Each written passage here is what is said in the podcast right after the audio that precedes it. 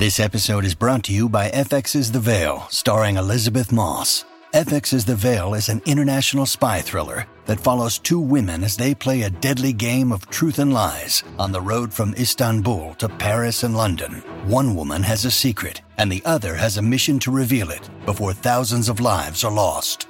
FX's The Veil, now streaming, only on Hulu. Avete mai pensato che l'inclusione a tutti i costi rischia di escludere?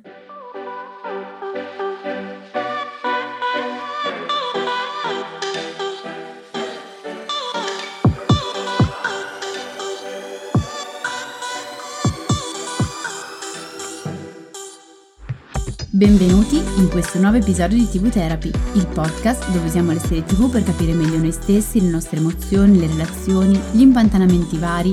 Io sono Alessia, psicologa e psicoterapeuta, e su Instagram mi trovate come Io Non Mi Stresso. E io sono Giorgia, scrivo di serie TV e su Instagram mi trovate come Tellist, che è un blog che racconta le serie TV come meritano. Allora, nello scorso episodio, dove avevamo celebrato i 100 anni di Disney rispondendo alle vostre domande sui cartoni, ci eravamo lasciate con un interrogativo. Perché non ci sono più i classici cattivi, gli antagonisti di una volta? E nel formulare diverse possibili spiegazioni avevamo notato come questa tendenza non riguardi solo i cartoni e altre opere Disney, ma sembri essere una richiesta sempre più attuale, che facciamo anche alle altre storie che guardiamo e alla realtà in cui viviamo, e che ci porta dritti a parlare di inclusione. A questo punto viene però da chiedersi che cosa c'entri l'inclusione con i personaggi cattivi. C'entra perché a volte nel tentativo estremo di mostrarci inclusivi finiamo per evitare, oppure di perderci le tratti significativi, anche se talvolta scomodi, di un personaggio o di una persona, ma procediamo con ordine. Quello dell'inclusione è un tema scivolosissimo, ma anche molto attuale. Attuale, vabbè, perché direi anche fortunatamente se ne parla sempre di più e si è molto attenti al fatto che le persone siano ugualmente ben rappresentate e abbiano tutte uguali diritti e uguali opportunità, benché in alcuni ambiti, diciamolo, questo avviene solo in apparenza. Assolutamente. Però è un tema anche molto scivoloso, perché qui sfortunatamente il concetto di inclusione viene talvolta stiracchiato a uso e consumo personale, diventa quasi una pretesa di essere messi sempre e comunque al centro, tanto da deformarsi e a far sì che nel tentativo di rappresentare tutti, nessuno escluso, poi di fatto nessuno venga rappresentato. Quindi è come se si perdesse nel tentativo di rappresentare tutti l'individualità, la soggettività, che rimane schiacciata sotto le etichette e allo sgomitare della folla. È un tema scivolosissimo, perché a dirlo si passa molto facilmente dalla parte di coloro che sono a favore della discriminazione o che non badano abbastanza al concetto di inclusione o che non capiscono i bisogni del singolo. Vabbè, su questo poi adesso ne parliamo meglio. Comunque c'è una serie che ci è venuta molto in aiuto, perché mostra proprio come questo tentativo eccessivo di includere tutti nella stessa stanza poi faccia sì che non ci si riesca a guardare in faccia, e appunto sì, certo, si vede l'inclusione perché sono tutti nella stessa stanza, ma non gli individui che vengono inclusi. E rullo di tamburi per il momento enciclopedico, cioè rullo di tamburi no, perché l'avevamo già annunciato lo scorso episodio, c'è pure nel titolo, ma noi facciamo così, rullo di tamburi così è la nostra formula. Quale serie ci aiuterà oggi? Anche perché c'è la possibilità che qualcuno non sia arrivato in fondo all'episodio precedente perché era troppo lungo. Comunque oggi ci aiuterà Sex Education, ancora aggiungerei, perché l'avevamo già usata in uno dei primissimi episodi di questo podcast, dove avevamo parlato di come non si comunica con gli adolescenti, però appunto di recente ci ha fornito l'occasione giusta per parlare di inclusione e dei rischi legati alla sua esasperazione, e siccome era un tema di cui volevamo parlare da molto tempo l'abbiamo colta al volo. Piccolo avviso prima di iniziare: in questo episodio di oggi potrei essere particolarmente polemica, e specifichiamolo, la polemica ovviamente non è nei confronti dell'inclusione per il concetto reale in sé, per il concetto di partenza, ma per la modalità con cui molto spesso oggi viene venduta, che in realtà va assolutamente contro anche il concetto di inclusione stesso. No, la polemica, infatti il mio essere polemica è proprio legato al prurito che mi è venuto nel momento in cui ho visto una serie così bella venire così tanto esasperata fino al punto di rovinarla. Però andiamo con ordine per fare un ripassino e consentire anche a chi non l'ha vista di rimettersi in pari, almeno a grandi linee. Sex Education è una delle serie più popolari create da Netflix. Si tratta di una serie britannica che rientra nel filone di quelle storie tragicomiche che parlano di adolescenza. Nel caso di Sex Education lo stile è più comico che tragico e ci si focalizza sulla parte forse più ostica del periodo adolescenziale, ossia l'approccio con le prime esperienze sentimentali e sessuali e il suo non filare quasi mai liscio e sereno. Gli episodi di Sex Education sono ambientati a Moordale, un'immaginaria cittadina inglese che pare trovarsi sospesa nello spazio-tempo. Moordale si trova infatti immersa in una foresta, le ambientazioni sono quelle della Valle di Wye, al confine tra il Galles e il sud-est dell'Inghilterra, e tutto al suo interno sembra essere uscito dagli anni 80-90, benché la presenza di smartphone ci indichi che siamo nel presente. In particolare la serie si svolge all'interno del liceo di Moordale, dove sembra sia scoppiata una tempesta ormonale. I suoi corridoi sono una culla di pulsioni e imbarazzi sessuali, indecisioni e incomprensioni amorose, infezioni genitali. Ma attraverso quale sguardo si esplorano questi problemi? Quello di Otis, lo sapevo che l'avresti detto, un teenager che non è per niente popolare, ma ha l'occasione di diventarlo quando la ragazza di cui si è invaghito gli propone di mettersi in società e aprire una clinica clandestina di consulenze sessuali sentimentali. L'ufficio iniziale sono i bagni abbandonati del giardino della scuola. Otis infatti ha un'ansia che lo tiene ben lontano dal sesso, sia con gli altri che con se stesso, dovuta al lavoro e all'invadenza della madre, una sessuologa fricchettona e con pochissimi filtri, e ai narcisismi del padre, anche lui terapeuta che se n'è andato di casa da tempo, ma quando si rifà vivo opprime il figlio con i propri, dicevamo, narcisismi, principalmente sessuali. Questo però ha permesso a Otis di sviluppare una sensibilità e una conoscenza della materia che lo rendono per i suoi coetanei una risorsa terapeutica preziosissima. Perciò la serie vede in ogni episodio un diverso personaggio presentarsi da lui con un problema e poi i problemi di alcuni di questi personaggi vengono allungati su più episodi, mentre lui stesso cerca di risolvere in modo molto maldestro i propri blocchi con l'intimità, che sono legati poi anche al rapporto con la madre, ed è per questo che l'avevamo scelta in uno dei primissimi episodi di questo podcast. Madre di Otis, magnifico personaggio. E beh, cioè comunque stiamo sempre pur parlando di Gillian Anderson. Perché ne parliamo? Perché lo usiamo per questo episodio? Allora, mi contengo. Ne parliamo perché la caratteristica di Sex Education, quella che l'ha resa una serie TV popolare, è sempre stata il suo essere profonda ma con una certa spensieratezza. Cioè quello che capita molto spesso alle serie TV per adolescenti è che prima o poi cadono nella tentazione del pedagogismo. Basta che la critica o il pubblico le lodino un pochino per il modo in cui affrontano certi argomenti e si può star certi che le stagioni successive sembreranno praticamente un manuale con una missione da servizio pubblico per educare i ragazzi. Anche a Sex Education un po' è successo, perché in buona sostanza ogni personaggio, soprattutto dalla seconda stagione in poi, si fa portatore di un tema diverso e la lista è bella lunga. Per dirne giusto qualcuno si parla di masturbazione, molestie, autolesionismo, vaginismo, tossicodipendenza, consenso, falsi miti e isteria collettiva, sessualità ed emozioni represse, omosessualità, bisessualità, pansessualità, disabilità e ce ne sono molti altri. Aborto. Si parla anche dell'aborto, è vero, ma al contrario di altre serie lo ha sempre fatto con uno stile per niente pedante né provocatorio, senza l'intenzione di dare lezioni seriosi ai ragazzi o agli adulti, ma dando voce con autenticità e umorismo alle dinamiche per cui questi problemi sorgono e alle emozioni che possono suscitare, ma soprattutto all'ingenuità con cui tutti, adolescenti e non, si fanno prendere dal panico e sembrano totali imbranati quando si tratta di affrontarli, specialmente se poi hanno delle ripercussioni sulle proprie relazioni. Questo almeno fino a che la serie non è tornata lo scorso settembre con la sua quarta e ultima stagione, perché nei suoi ultimi episodi Sex Education è sembrata preoccuparsi molto di non lasciare indietro nessuno, di fare in modo che ogni spettatore si sentisse rappresentato nella sua diversità e incluso quindi nel racconto. Per farlo ha ampliato la rosa dei personaggi in modo da poter coprire ancora più temi di importanza attuali, e benché diverse persone abbiano apprezzato la cosa, io ho avuto la netta sensazione che così facendo Sex Education non abbia perso solo la sua spensieratezza e genuinità, ma sia finita capita anche per trascurare i suoi personaggi, sacrificare le loro storie e la loro individualità, rendendoli delle specie di figurine rappresentanti ciascuna una diversa categoria.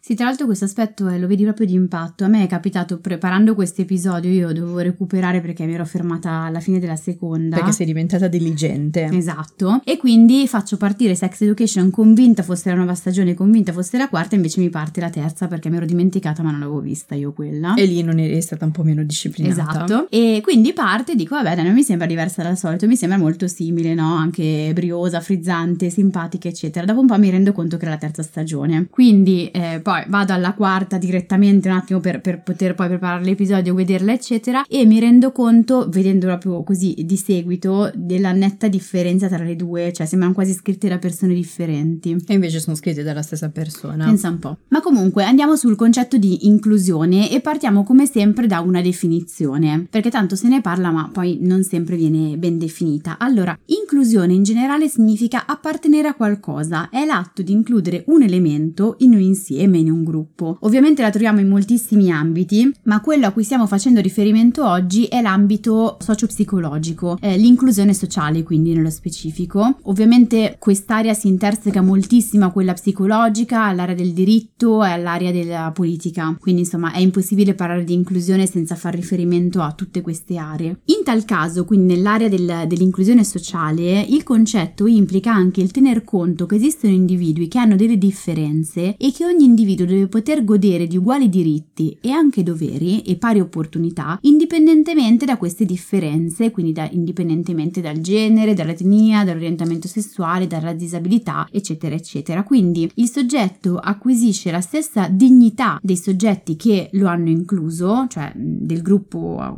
cui va ad appartenere, di cui fa parte, senza però necessariamente diventare simile a loro, per cui c'è un rispetto delle differenze dove però si tiene conto che queste differenze esistono e possono continuare a esistere senza venire appiattite. Ecco, io ho sempre idea che il concetto di inclusione però debba basarsi più sul concetto di equità che su quello di uguaglianza, e forse questo concetto è proprio il perno dell'episodio. Mi spiego meglio: tutti devono avere uguali diritti, doveri, opportunità, che direi perfetto, ma tenendo sempre bene a mente le differenze individuali e anche i bisogni individuali. La cosa che secondo me rende meglio l'idea è una vignetta che gira da moltissimo tempo sui social, ed è una vignetta divisa in due parti. La prima vede un muro e tre ragazzi che, per guardare dall'altra parte di questo muro, sono dotati della medesima scala. Mi piace questa metafora, ce l'avevi già fatta. E per me è quella più azzeccata, cioè non riesco a trovarne altre. Cioè in diverse versioni la scala, le scatole, però insomma il succo è sempre quello. Peccato che tre ragazzi abbiano altezze diverse, quindi uno riesce a vedere al di là del muro, uno ci arriva a pelo, l'altro rimane più in basso e di fatto non riesce a vedere niente dall'altra parte. Questo è il concetto di uguaglianza, quindi tutti hanno il diritto di avere la medesima scala. La seconda vignetta vede i tre ragazzi che hanno tre diverse scale adeguate alla loro altezza, per cui tutti riescono a vedere dall'altra parte. Questo è il concetto di equità, quindi do tre scale diverse a seconda di quello che è il bisogno, a seconda di quelle che sono le differenze interindividuali, fornisco delle risorse. E io l'ho sempre trovata di straordinaria efficacia e ancora oggi, come vedete, mi capita spesso di citarla, però poi ho avuto l'impressione che qualcuno tirasse per la manica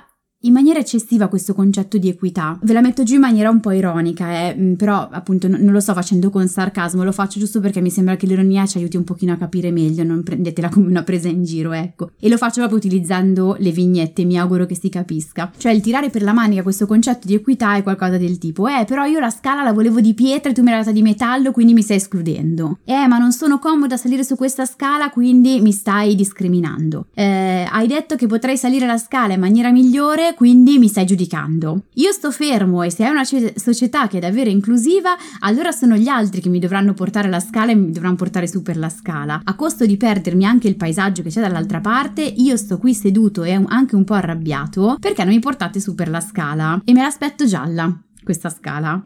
Oppure ancora, se io non voglio salire sulla scala, io sto qui e tu mi devi capire, e magari si tratta del salire sulla scala perché è un lavoro richiesto dal capo, magari un compito scolastico. E quindi io vi dico la verità, mi trovo quotidianamente con i pazienti a lavorare sull'esame di realtà, e anche sul sacrosanto concetto di inclusione, perché in alcuni casi effettivamente ci sono delle discriminazioni, cioè questo episodio non mira a dire che non esistono, no, assolutamente, ma anzi il contrario, mira a far capire, ci auguriamo, che cosa sia davvero inclusione, che cosa sia discriminazione, in modo che poi le reali discriminazioni non vengano banalizzate come un capriccio, ma siano effettivamente viste come tali. Cioè io in un sacco di occasioni con le pazienti, donne in questo caso, mi trovo proprio a incazzarmi, perché oggettivamente ti raccontano questi colloqui in cui non passano l'ultimo step, ed è evidente che quello step non l'abbiano passato perché donne, perché potrebbero avere dei figli o perché magari li hanno. Quindi nessuno dice che le discriminazioni non esistono e ci si incavola pure, e su questo vanno fatti vanno intensificati i nostri sforzi. Però quello che mi trovo spesso a fare in seduta, dicevo, è anche lavorare sull'esame di realtà, quindi a far capire che alcune percezioni di esclusione sono appunto delle percezioni, e talvolta addirittura diventano delle pretese basate su un passato che ancora li fa arrabbiare. Quindi tu mi devi capire, tu non mi puoi criticare, tu mi devi lasciare libero di fare quello che voglio, però tu devi stare attento a fare esattamente quello che voglio io e quello di cui ho bisogno io. Quindi molto spesso con i pazienti faccio questo lavoro, e questa non è inclusione, qui siamo in un'altra area. No, infatti l'obiettivo di questo episodio è anche quello di far capire che quando si stiracchia, come dici tu, così tanto il concetto di inclusione, si finisce a ottenere l'effetto opposto, cioè a creare un rigetto da parte delle persone che invece dovrebbero poi assimilarlo per cambiare le cose. Però ecco, visto che l'argomento è scivoloso, provo a spiegare meglio perché, secondo me, l'ultima stagione di Sex Education ha preso questa direzione. Fin da subito la serie è diventata popolare anche grazie alla qualità interpretativa dei suoi attori e alla chimica umoristica e drammatica tra di loro. Di conseguenza, come spesso accade, gran parte di loro ha avuto un balzo di carriera che li ha portati a lasciare la serie o comunque a dover ridurre la propria presenza. Se penso già al film Barbie, che insieme a Oppenheimer era il più visto dell'anno, al suo interno c'erano 3 attori di Sex Education, oppure Nkuti Gatwa, che è l'attore che interpreta Eric in Sex Education, è il prossimo protagonista di Doctor Who. Quindi come ha compensato Sex Education a queste perdite, o comunque a questo ridurre delle ore di lavoro di alcuni attori? Anziché ridurre il numero o la durata degli episodi per focalizzarsi sulle storie dei vecchi personaggi e chiuderle come si deve, come spesso accade, è la scelta che ad esempio ha fatto Stranger Things per la sua ultima stagione, che non introdurrà nuovi personaggi ma chiuderà i percorsi di quelli che già c'erano. Sex Education ha deciso invece di spostare la trama in un contesto che le consentisse di introdurre nuovi personaggi e ampliare ancora di più il ventaglio di temi da trattare e colmare quindi gli spazi vuoti. I nuovi episodi vedono alcuni dei personaggi trasferirsi di scuola dopo la chiusura di Moordale e finire al Cavendish College, un posto che li spiazza totalmente, perché loro sono abituati a un ambiente di caos, disagio, bullismi vari, pur comici, ma pur sempre bullismi, esatto. E quindi questi riconosciuti a tutti gli effetti come discriminazioni, sì, e anche di sbaraglio sessuale, e invece vengono catapultati in una scuola idilliaca e super organizzata, con una consapevolezza alle stelle sui temi d'attualità, dove tutti sembrano andare d'accordissimo, si fa la raccolta riciclata, c'è uno spazio apposito per la consulenza sessuale tra studenti, non si parla male di nessuno perché altrimenti si paga un pegno simbolico e ognuno viene accettato per come è. I nostri prodi però intuiscono che molto di questo idillio può essere apparenza, e quindi si ingegnano per far uscire malumori, pettegolezzi, scheletri nell'armadio che anche i più inclusivi nascondono, perché soprattutto nella vita di un adolescente poi sono normalità. Il messaggio che la serie sembra voler mandare infatti è che essere sensibili e inclusivi con tutti non è sempre possibile, perché è distinto anche per via delle nostre paure e insicurezze. La nostra natura ci porta al giudizio, ad avere simpatie o antipatie, ad accogliere diversità, a fare cose che fanno soffrire gli altri, a cercare qualcuno con cui sfogarci di quella persona a cui vogliamo un sacco di bene ma ha proprio delle cose che ci irritano. Che poi qua specifichiamolo, questo non significa non essere inclusivi. Io ti rispetto, ma mi sei sulle palle. E questo aspetto qua era un aspetto di cui avevamo parlato anche nell'episodio, forse sempre relativamente a Maid, o comunque un episodio di cui che avevamo fatto uscire nel giorno contro la violenza sulle donne, in cui dicevamo che, cioè, non necessariamente le persone che subiscono violenza ci fanno simpatia o tenerezza. In alcuni casi, come persone, proprio perché magari le conosciamo, non ci sono simpatiche. Questo non significa che allora poi sia tollerabile la violenza, cioè dobbiamo fare proprio un distinguo. suo, perché sennò ce le perdiamo. Ne avevamo parlato soprattutto nell'episodio su And Just Like That, lo spin-off di Sex and the City, dove c'era il personaggio di Che Diaz, che è un personaggio non binario, e alcune persone si erano lamentate del fatto che fosse un personaggio molto molto antipatico, e invece la risposta era che nonostante all'interno della serie io accetto la presenza di un personaggio non binario, la normalità è anche il fatto che questo personaggio possa starmi antipatico. Ma l'inclusione, il non discriminare la persona per le differenze, è proprio poterla vedere anche antipatica, perché il punto è che tu sia etero, gay, lesbica eccetera, io poi ti valuto come persona, e in quella valutazione io posso decidere che mi piace o non mi piaci. Questo non significa che io non debba poi morire per i tuoi diritti, no? Come si suol dire, ma ecco, anche quelli vanno rispettati a priori, ma anche accettare ad esempio che se c'è una persona a cui io voglio un sacco di bene, non è detto che tutti gli aspetti di questa persona possano andarmi a genio. Ad esempio nella serie c'è una coppia che ha un po' di problemi di intimità e poi si scopre che tra le ragioni di questi problemi c'è che uno dei due mangia troppo aglio e all'altra dà fastidio, perché l'importante, sembra sempre voler dire il messaggio della serie, è essere così disposti a capire quando si ferisce la sensibilità dell'altro, ascoltare come si è sentito poi per regolarsi meglio la prossima volta. Questo però solo negli intenti teorici, perché poi nella pratica Sex Education finisce per fare il contrario, cioè si percepisce proprio una paura di non essere sufficientemente perfetta, di includere tutto e tutti, da creare una storia sovraffollata di personaggi e vagare qua e là senza una direzione precisa, cercando di dare un po' di spazio a tutti e ai messaggi di cui si fanno portatori. Io mi ero già allarmata quando ho visto che il minutaggio degli episodi si era allungato, perché in genere quando le serie TV allungano così tanto il minutaggio degli episodi è perché vogliono inserire tutti gli argomenti che hanno in mente di inserire, ma non riescono a dargli una direzione, quindi buttano tutto dentro senza rendersi conto che alcuni sono superflui. E quindi cerchiamo un attimino di capire quali siano i rischi dell'inclusione a tutti i costi, cioè quella forzata intesa, ovviamente specifichiamolo sempre. Allora, come spesso accade, le buone intenzioni iniziali vengono un po' stiracchiate e deformate, dicevamo, tanto da divenire eccessive, e assistiamo quindi oggi al tentativo di, appunto lo dicevo inizialmente, di far sì che tutti vengano inclusi nella stessa stanza, nella stessa serie, nello stesso contesto, nella stessa frase. E dimentichiamo invece che l'obiettivo dell'inclusione è che ognuno abbia pari diritti, pari opportunità, ma anche diversi spazi eventualmente. E questo non significa essere inclusi sempre in ogni contesto o in ogni discorso, anche perché poi nel tentativo di includere si perde a volte proprio il senso del discorso e della frase. Quello a cui invece molte persone aspirano è un concetto di inclusione a tutti i costi, che forse risponde molto più a un proprio bisogno personale di non essere esclusi che andare verso l'inclusione per come dovremmo intenderla. Il che diventa però un dare a tutti la stessa scala di fatto, e soprattutto diventa un perdere la nostra soggettività. Rischiamo di fatto di perdere il volto dietro alle etichette, anzi il volto che dovrebbe essere davanti alle etichette viene completamente nascosto dalle etichette, di essere inseriti in contesti in cui magari manco ci interessava stare. Ora mi fai venire in mente una cosa che ho citato anche nell'episodio scorso, perché anche su questo sono abbastanza polemica, sono abbastanza agguerrita. Mi fa venire in mente Lezioni di chimica, che è l'adattamento del libro di Bonnie Garmus, che è uscito la scorsa settimana su Apple TV Plus e esce poi ogni venerdì, dove praticamente la protagonista è una donna degli una chimica degli anni 50 che cerca di risollevarsi nel periodo più difficile della sua vita, vivendo da sola con una bambina. All'interno del libro c'è un personaggio che si chiama Harriet e che è una donna di mezza età che vive in una condizione di violenza familiare e che trova nella relazione con la protagonista e nel diventare la babysitter della figlia della protagonista, che se no non ha nessun altro, un percorso di emancipazione. E noi per questo l'avevamo consigliata nell'episodio su Only Murders in the Building come una serie TV dove andare a guardare un rapporto intergenerazionale. Quello che invece succede nella serie, e lo avevamo in parte anticipato, è che Harriet viene sostituita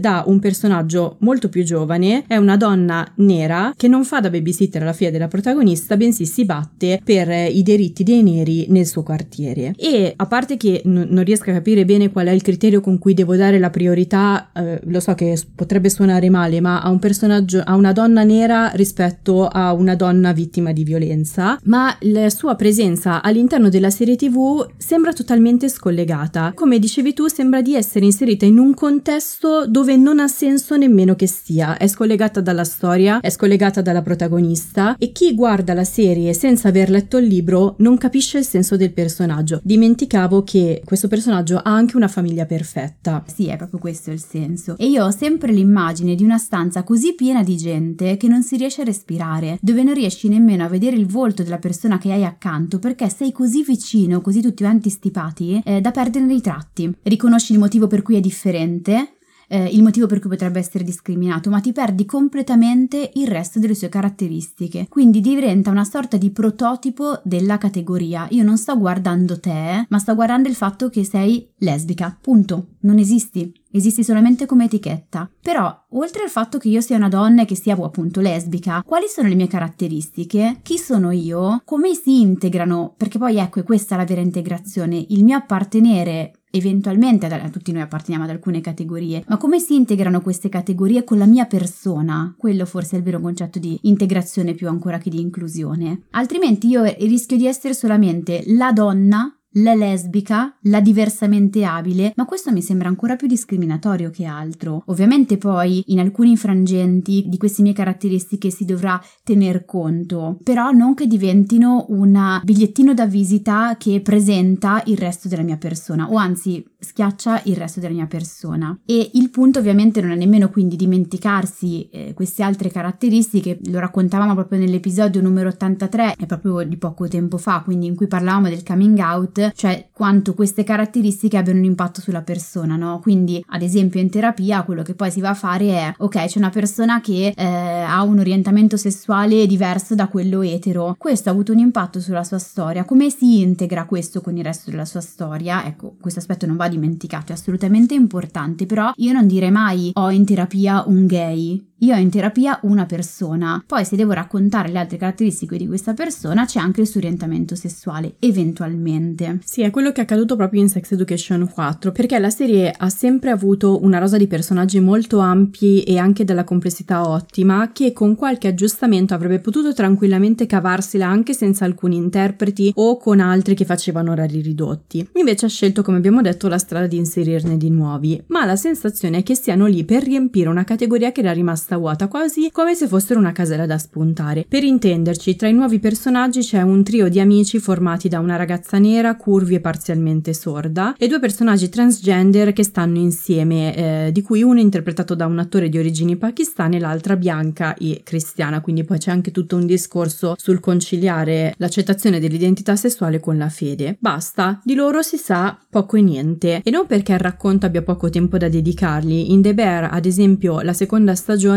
c'è una chef interpretata da Olivia Colman che compare per 5 minuti, ma quel personaggio ha una tridimensionalità pazzesca. Ma perché nell'economia della serie questi nuovi personaggi sono lì a rappresentare delle categorie, scompaiono dentro le proprie etichette. Se si va a leggere l'annuncio dei casting per la quarta stagione, la produzione di Sex Education ha cercato persone che appartenessero anche nel reale a queste categorie, indipendentemente dal fatto che avessero un'esperienza attoriale. Sembra quindi che la serie faccia inclusione, ma in realtà fa scomparire l'individuo, un po' come dicevamo nell'episodio numero 23 di questo podcast, che era quello appunto sullo spin-off di Sex and the City. Rischiamo di inserire le persone in categorie protette che in quanto tali sono escluse, lontane dal resto del mondo, ma soprattutto non sono viste come individui, ma solo per la categoria che rappresentano. Io ad esempio, guardando la nuova stagione di Sex Education, mi sono resa conto a un certo punto che dopo 8 episodi non mi ricordavo i nomi dei nuovi personaggi, ma solo la categoria a cui appartenevano. E la serie fa scomparire l'individualità anche dei vecchi personaggi in questo modo, perché a parte che attribuisce a loro ulteriori temi, ma poi il sovraffollamento costringe la trama a dedicare meno spazio alle loro storie, che di conseguenza perdono di tridimensionalità. Qualcuno mi aveva scritto: sì, ma personaggi come Adam o Amy o Eric hanno una bella evoluzione lungo la stagione. Ok, però la ragione è che hanno una buona evoluzione perché gran parte del lavoro è stato fatto nelle stagioni precedenti. Addirittura il più sacrificato di tutti sembra essere il protagonista Otis, che in quanto maschio, bianco, etero, privilegiato, e c'è anche un piccolo riferimento a questo, sembra essere quasi non avere più messaggi da portare. Peraltro, a proposito di messaggi, questo si ripercuote anche sull'efficacia dei temi che vengono trattati, perché il motivo per cui film, le serie, i libri funzionano bene per veicolare certi argomenti e quindi per creare progresso è che vengono legati alle caratteristiche, alle emozioni, a dei tratti peculiari del personaggio o a delle sue azioni anche incorrette. Mi viene in mente quella professoressa di storia che avevamo, perché poi alla fine ce l'avevi anche tu,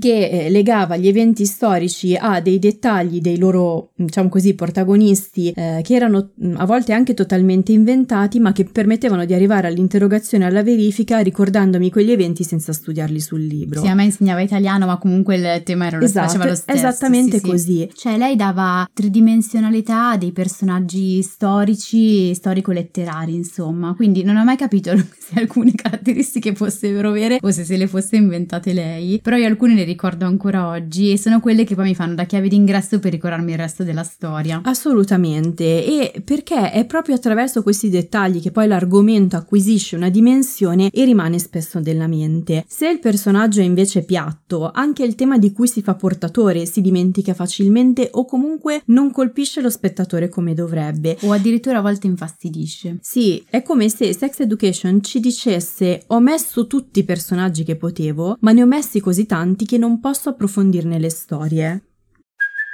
Hey, it's Kaley Cuoco for Priceline. Ready to go to your happy place for a happy price? Well, why didn't you say so? Just download the Priceline app right now and save up to 60% on hotels. So whether it's Cousin Kevin's Kazoo Concert in Kansas City, go Kevin! Or Becky's Bachelorette Bash in Bermuda, you never have to miss a trip ever again. So download the Priceline app today. Your savings are waiting.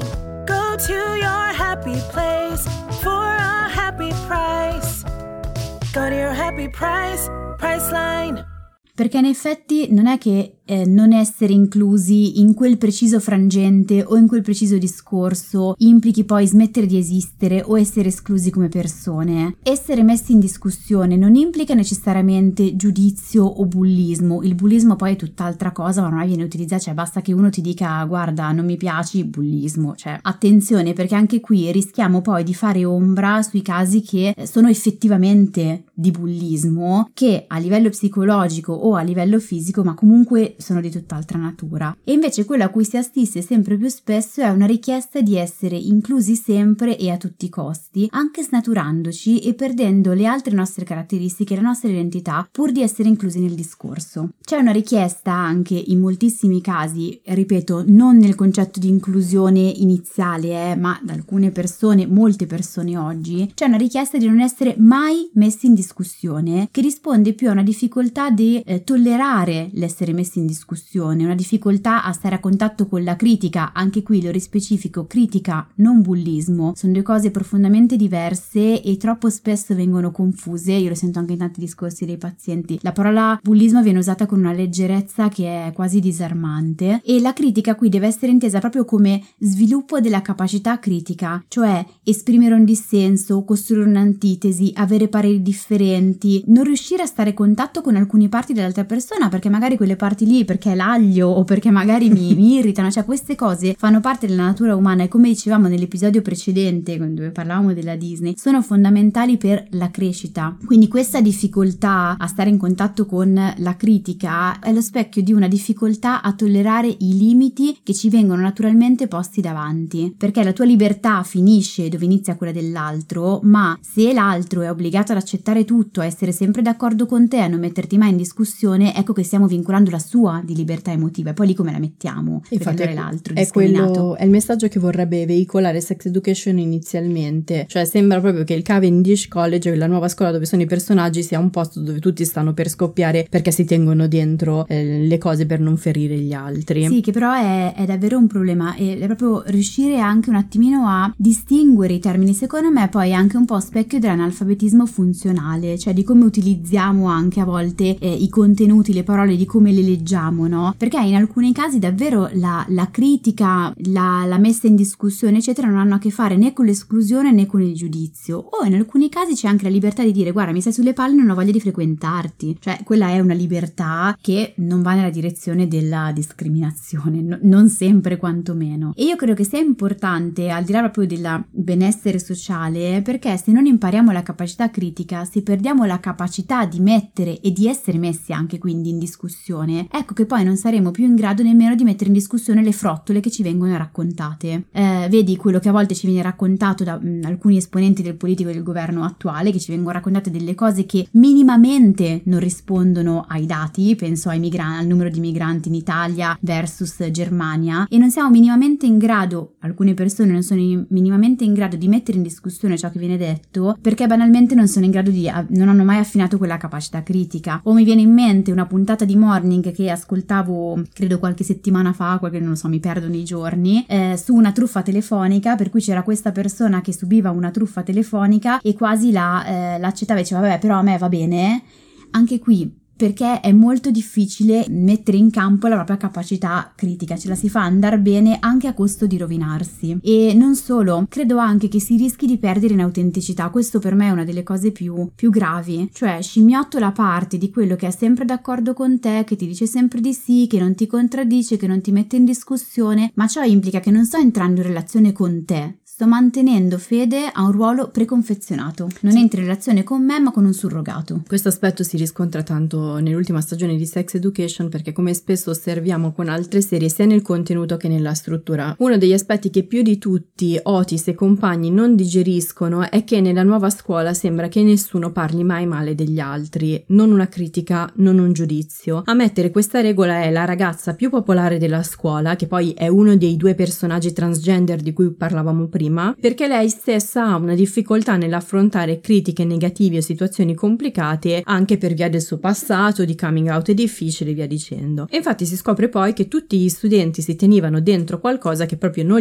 gli era andato giù, oppure un pettegolezzo che morivano dalla voglia di dire a qualcuno, perché è comunque naturale. A livello di struttura, anzi di scrittura degli episodi, però Sex Education non riflette questa stessa normalità dell'imperfezione. I suoi personaggi si infilano sì in situazioni imbarazzanti, commettono poi errori, ma poco dopo riparano subito con il momento mea culpa divulgativo che viene da loro o da chi li circonda. La loro complessità, tridimensionalità viene sostituita con dei monologhi impegnati e seriosi che sembrano preconfezionati, cioè rispetto alle stagioni precedenti i ragazzi di Sex Education nella quarta stagione parlano in perfetto psicologese, hanno un momento in cui sembrano posseduti da dei terapeuti. Sì, che poi in realtà la capacità di, come dicevo, di inclusione prevede che si possa anche discutere, che vengano dette delle cose che assolutamente magari sono inaccettabili, perché non significa che quello che venga detto non sia mai discriminazione o mi debba andare bene, ma il punto è che riesco a coglierlo come tale, ne discutiamo, quindi entriamo in conflitto buono e si negozia e si evolve praticamente. Il punto è che invece, dovendo fare tutto buono eccetera, non riusciamo mai nemmeno a entrare in quelle situazioni che, pur essendo scomode, poi ci permettono di fare un cambiamento. Sì, ma poi anche le azioni successive dei personaggi sembrano poco autentiche, perché ad esempio il discorso sul consenso a un certo punto viene portato così all'esasperazione che non c'è più un bacio che non sia preceduto prima da una richiesta ti posso baciare, o da il posso toccarti qui, posso toccarti lì, che in alcune scene sembra davvero forzato, per quanto poi il messaggio sia centrato e sia giusto. E lo si nota soprattutto per due motivi. Il primo è il confronto con i personaggi adulti, che per quanto subiscano anche loro il cambiamento della serie preservano comunque maggiore naturalezza rispetto alla controparte adolescenziale, cioè si concedono di fare dei grandi casini. E poi il secondo è la chimica comica straordinaria tra gli interpreti, che ogni tanto riemerge e in quei momenti rende proprio evidente la differenza di spontaneità con le stagioni precedenti. Io mi ricordo ad esempio che la seconda stagione si apriva con Otis che, dopo essersi sessualmente sbloccato, si dedicava con molto impegno all'autoerotismo. Sì. C'erano tipo dei fasci di luci divini, delle melodie gabbie celestiali, e però a un certo punto si preoccupava di aver finito il numero di erezioni a sua disposizione, e questa preoccupazione veniva messa in scena durante una biciclettata con l'amico Eric, dove sostanzialmente il panico prevaleva sul raziocinio e sulla sua ricchissima conoscenza teorica e anche consapevolezza sulla materia sessuale. In quel caso la serie non aveva affidato all'amico Eric un monologo informativo, ma il ruolo di tranquillizzarlo con qualche risata mentre andavano in bici, e quella scena aveva tutto, cioè aveva il messaggio di educazione sessuale, l'autenticità, l'umorismo che non la rendeva pesante, e permetteva anche di ricordarselo, perché poi è quello che accade nella vita reale. Sì, tra l'altro questo anche rispetto a quello che dicevi prima sul consenso è un discorso che mi trovo spesso a fare in terapia, cioè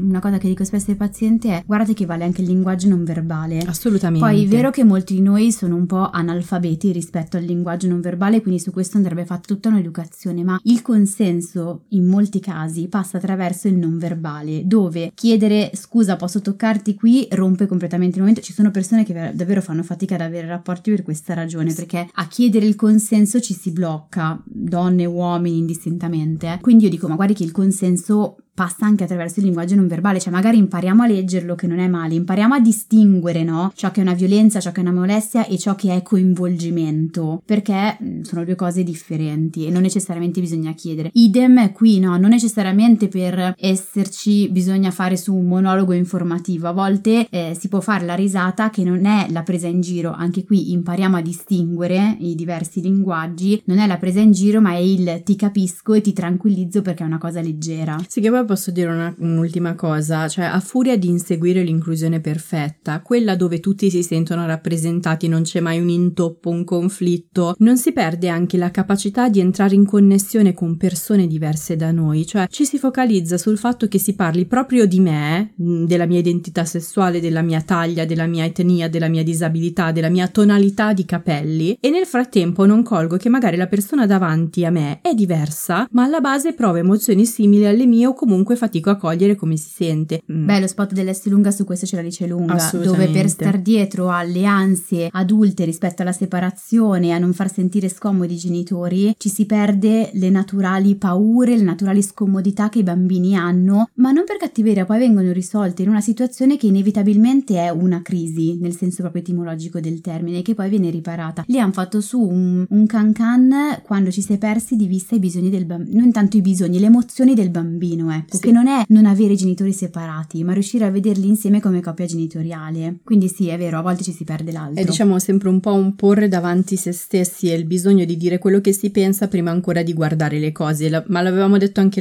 negli episodi scorsi, quello sul coming out, è vero. Dove avevamo mostrato proprio come davanti a una persona che fa coming out si crea proprio una connessione di emozioni, per cui magari io non sono omosessuale, transgender, quindi non ho mai fatto un coming out di quella importanza, però ho vissuto delle emozioni alla base che possono mettermi in connessione con quella persona e capirla nonostante siamo diversi. Sì, sì. Però direi di arrivare alle 3 serie TV simili. Vai. Allora, la prima è Special, al momento su Netflix. È una comedy, ma si piange anche un pochino a viso, con protagonista un uomo gay con una paralisi cerebrale parziale che decide di prendere in mano la propria vita, rendersi autonomo e cercare una condizione sentimentale e lavorativa che lo soddisfi davvero, partendo da un tirocinio all'interno di una redazione che crea contenuti online. La serie è scritta e interpretata da Ryan O'Connell, che si è ispirato alla propria vita, cioè lui è davvero gay e ha davvero una paralisi cerebrale, ed è un dettaglio importantissimo che mostra come l'industria dell'intrattenimento stia lavorando per includere artisti sempre più diversi che portano le proprie esperienze di vita, e questo ha degli effetti positivi sui film e sulle serie TV a cui collaborano, che sono sicuramente più autentiche, e questa autenticità è data anche dal fatto che si concedono una maggiore leggerezza e autoironia. Spesso invece chi non vive certe esperienze sente di doverle drammatizzare in segno di rispetto o comunque per paura di sembrare indelicato. E invece se veramente sei inclusivo e veramente quella cosa per te è naturale, riesci tranquillamente a scherzarci sopra, ovviamente con i dovuti tempi. Ecco, Special questo lavoro lo fa con tutti i suoi componenti del cast, che è sì inclusivo, ma viene gestito con ironia e tridimensionalità. C'è anche una bellissima parte poi sulla madre del protagonista che cerca di abituarsi con difficoltà alla nuova autonomia del figlio dopo aver dedicato buona parte della sua vita a prendersi cura di lui, e quindi deve riscoprirsi. Sì, che anche qui, come diciamo per il coming out, non è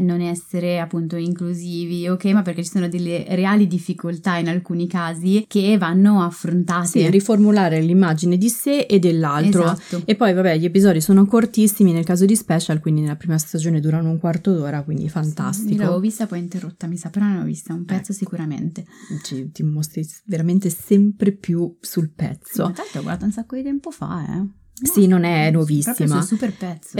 Poi la seconda serie è Harlem, che si trova su Prime Video. È una di quelle serie che rientrano in zona Sex and the City, dove quattro amiche newyorkesi sui 30 anni affrontano gioie, disavventure lavorative e soprattutto sentimentali. C'è un piccolo particolare però, come ci dice il titolo, gli episodi sono ambientati nel quartiere di Harlem, che è noto per essere stato un po' una delle culle del movimento culturale e artistico afroamericano. Le quattro protagoniste sono quindi tutte nere, come la quasi totalità del cast, e in quanto tali portano in scena argomenti che spesso ricalcano quelli di Sex and the City, ma con sfumature e con un linguaggio anche differenti. La consigliamo perché Sex and the City è stata spesso accusata di non essere inclusiva, ma uno dei motivi per cui le vecchie serie sono carenti da questo punto di vista, oltre al fatto che bisogna sempre collocarle nell'epoca in cui sono state create, e la stessa creatrice di Friends lo aveva spiegato, è che chi le scriveva si ispirava alla propria vita e non sempre aveva conoscenza diretta di alcune esperienze di vita. Io sono del parere che a volte sia meglio dedicare racconti diversi a esperienze o personaggi diversi, anziché sforzarsi di infilarli tutti in un unico racconto giusto per mostrarsi inclusivi e poi non riuscire a svilupparli come si deve, come è accaduto ad esempio con And Just Like That, appunto il revival di Sex and the City, che ha cercato di correggere le lacune della serie originale introducendo certi personaggi, ma che risultano comunque privi di una direzione o comunque quasi al punto di diventare ornamentali. Sì, e poi spesso si appiattiscono le difficoltà, cioè ripeto, a volte davvero alcune difficoltà che si incontrano, mi viene in mente, non so, Charlotte, quella figlia che è non binaria se non erro, mi sembra di sì, qualcosa del genere comunque, e ha tutta una serie di difficoltà nel anzitutto riconoscerlo e poi nel prenderne atto più che accettarlo. Quella difficoltà, come dicevamo nell'episodio appunto sul coming out, non è da annoverare tra l'omofobia, ma è una difficoltà che è naturale, e anche qui se non parliamo di quella difficoltà non diamo atto ad alcune difficoltà che le persone incontrano anche nella realtà e che sono in moltissimi casi molto naturali in questo periodo storico quantomeno. Ma scusami, poi ne stavo sproloquiando, vai, l'ultima serie consigliata. Allora, l'ultima serie consigliata è What We Do in the Shadows, al momento su Disney Plus. È una comedy in stile falso documentario che segue la vita di un gruppo di vampiri ultracentenari che si confrontano e scontrano con la quotidianità della vita moderna in quel di New York. La diversità è parte integrante del DNA della serie, al punto che i personaggi vivono qualsiasi esperienza o stranezza con estrema naturalezza, lo ha spiegato una degli stessi produttori, perché nel corso dei secoli ne hanno vista di ogni e quindi sono aperti e pronti a tutto. Tenete conto che quando GLAAD, l'organizzazione che si occupa di monitorare la rappresentazione LGBT nei media, ha contattato la produzione per chiedergli quali personaggi fossero da considerarsi LGBT, la risposta è stata: lo sono tutti pansessuali, dov'è il nostro premio? Cioè è una naturalezza e un'ironia nel trattare argomenti seri o rilevanti che spesso è parte tipica delle opere del regista neozelandese Taika Waititi, che qui risulta come produttore e ad esempio ha creato serie come Reservation Dogs o Jojo Rabbit che trattano temi ugualmente importanti che sfiorano anche appunto l'inclusione, ma sempre con una certa leggerezza, ecco. Che non è mai male, perché a volte ci introduce bene al tema proprio. Allora, siamo giunti alla fine di questo episodio, ci vediamo al prossimo episodio. Se ci seguite su Spotify potete farci sapere quali riflessioni vi ha fatto risuonare l'episodio che avete appena ascoltato, oppure potete scriverci all'indirizzo podcast@tvtherapy.it. Se avete dubbi, domande, curiosità su come vi fanno sentire le serie tv che state guardando, ci trovate poi ogni mercoledì su Instagram, sui canali Tellist con la Y e Io Non Mi Stresso, e vi ricordiamo che la TV Therapy esiste anche come terapia di gruppo, quindi se volete rimanere aggiornati sui nuovi gruppi in partenza o inserirvi in lista d'attesa, seguite il podcast o iscrivetevi ai nostri canali. Al prossimo episodio. Al prossimo episodio.